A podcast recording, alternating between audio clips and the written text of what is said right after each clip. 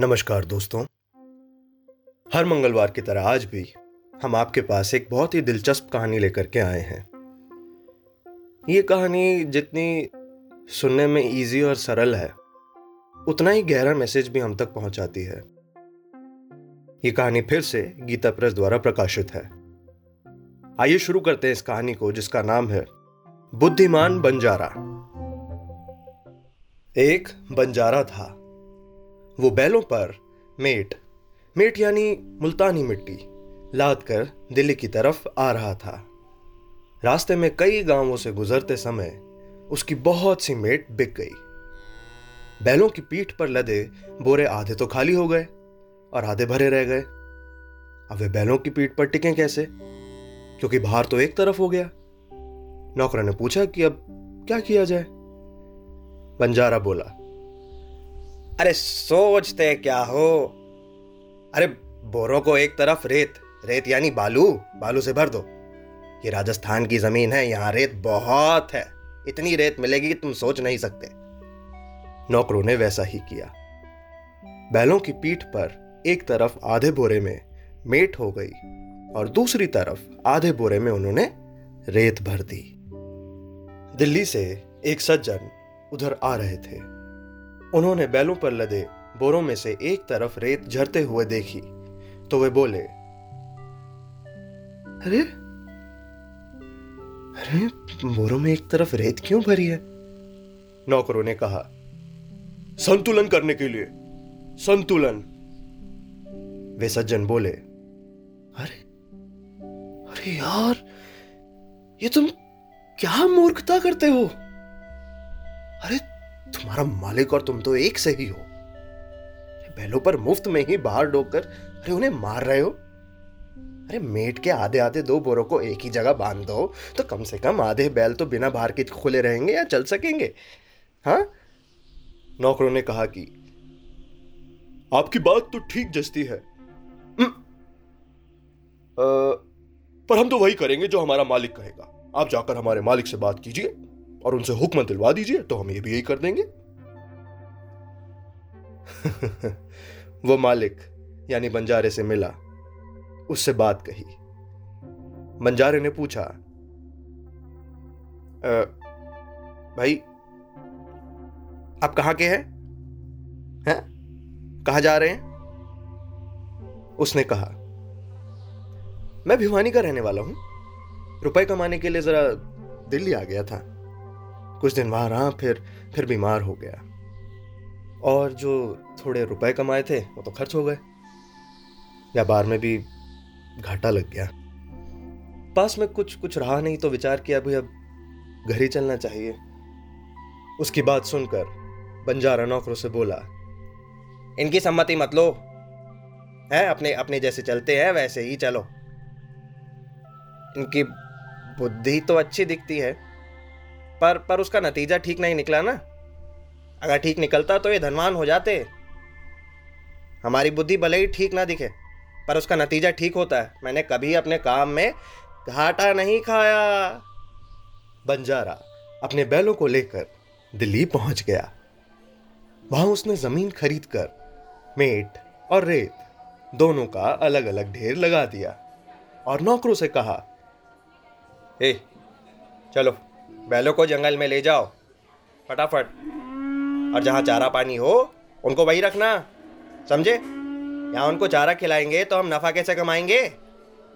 चलो, शाबाश। अब मेट बिकनी शुरू हो गई। उधर दिल्ली का बादशाह बीमार हो गया। फिर वैद ने सलाह दी कि अगर बादशाह को राजस्थान के धोरे धोरे का मतलब जो रेत के टीले होते हैं राजस्थान में, डेजर्ट में, वो उन पर रहे या उन पर रखें तो उनका शरीर ठीक हो सकता है। रेत में शरीर को निरोग करने की शक्ति होती है, यानी रेत में अपनी बॉडी को हील करने की पावर होती है। अतः बादशाह को राजस्थान भेजो। राजस्थान? राजस्थान क्यों भेजे? अरे वहाँ की रेट तो यहाँ मंगवा लो। ठीक बात है। रेत लाने के लिए ऊट को भेजो जाओ। अरे ऊट को क्यों भेजे ये? अरे यहाँ बाज़ार में ही रेट मिल जाएगी। अरे बाज़ार में कैसे मिलेगी है? अरे देखो भाई साहब भाई साहब दिल्ली का बाज़ार है। यहाँ सब कुछ मिलता है। अरे मैंने एक जगह रेत का ढेर लगा हुआ देखा था। अच्छा अरे तो फिर जल्दी से रेत मंगवाओ ना। फटाफट, जाओ जाओ जाओ। बादशाह के आदमी बंजारे के पास गए और उससे पूछा, ए, यश यश यू एक्सक्यूज में ये जो, ये रेत रखा है, इसका इसका क्या भाव है? बंजारा बोला कि, देखिए, चाहे मेट खरीदो, चाहे रेत खरीदो। भाई साहब, भाव तो एक ही है। दोनों बैलों पर भाई बराबर तुलकर आए हैं। बादशाह के आदमियों ने वो सारी रेत खरीद ली। अगर बंजारा दिल्ली से आए हुए उस सज्जन की बात मानता तो ये मुफ़्त के रुपए कैसे मिलते भाई? इससे सिद्ध हुआ कि बंजारे की बुद्धि ठीक काम ही करती है। तो ये थी आप सभी के सामने ये छोटी सी कहानी जिसका नाम है बुद्धिमान बंजारा ये कहानी जितनी छोटी जितनी प्यारी है, उससे कई गुना बड़ी हमको एक ये बहुत सुंदर सी एक सीख दे करके जाती है। बड़ा प्यारा संदेश है इस कहानी का। वो क्या? अमूमन बहुत बार हमारे साथ होता है कि राह चलते ही हमें बहुत लोग राय दे करके निकल जाते हैं। और हम भी उस चक्कर में बहुत कंफ्यूज हो जाते हैं, काफ़ी भ्रमित हो जाते हैं, साथ ही बहुत डिमोटिवेटेड हो जाते हैं। और खुद पर डाउट करने लगते हैं कि कहीं मैं गलत तो नहीं कर रहा कुछ। वहीं पर हम लोगों को काफ़ी सावधान हो जाना चाहिए। और इस चीज़ का आंकलन यानी एस्टिमेशन ज़रूर कर लेना चाहिए कि जो राय हमें सामने वाला दे रहा है, क्या वो राय एक्चुअली उसके लिए, उसकी लाइफ में काम करी है क्या? यदि काम करी है यदि आप वो देख पाते हैं, यदि वो दिखती है, उसको ज़रूर अपना लेना चाहिए।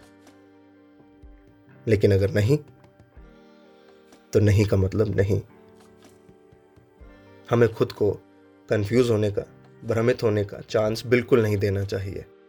भले ही वो राय उस समय के लिए बहुत ठीक लग रही हो, लेकिन यदि उसके जीवन में उसने अपना ही उसको और उस पर काम नहीं करी तो हमें नहीं लगता कि वो राय हमें लेनी भी चाहिए। तो यही एक बहुत प्यारा सा संदेश की कहानी हम तक लेकर के आती है। इस कहानी को इतने इत्मीनान के साथ सुनने के लिए आप सभी का तहे दिल से बहुत बहुत शुक्रिया। और यदि आपको ये कहानी पसंद आई हो तो ज़रूर इसको लाइक कीजिए, कमेंट्स में बताइए। बहुत अच्छी लगी हो तो शेयर ज़रूर कीजिए। इसी के साथ आपसे विदा लेना चाहूँगा।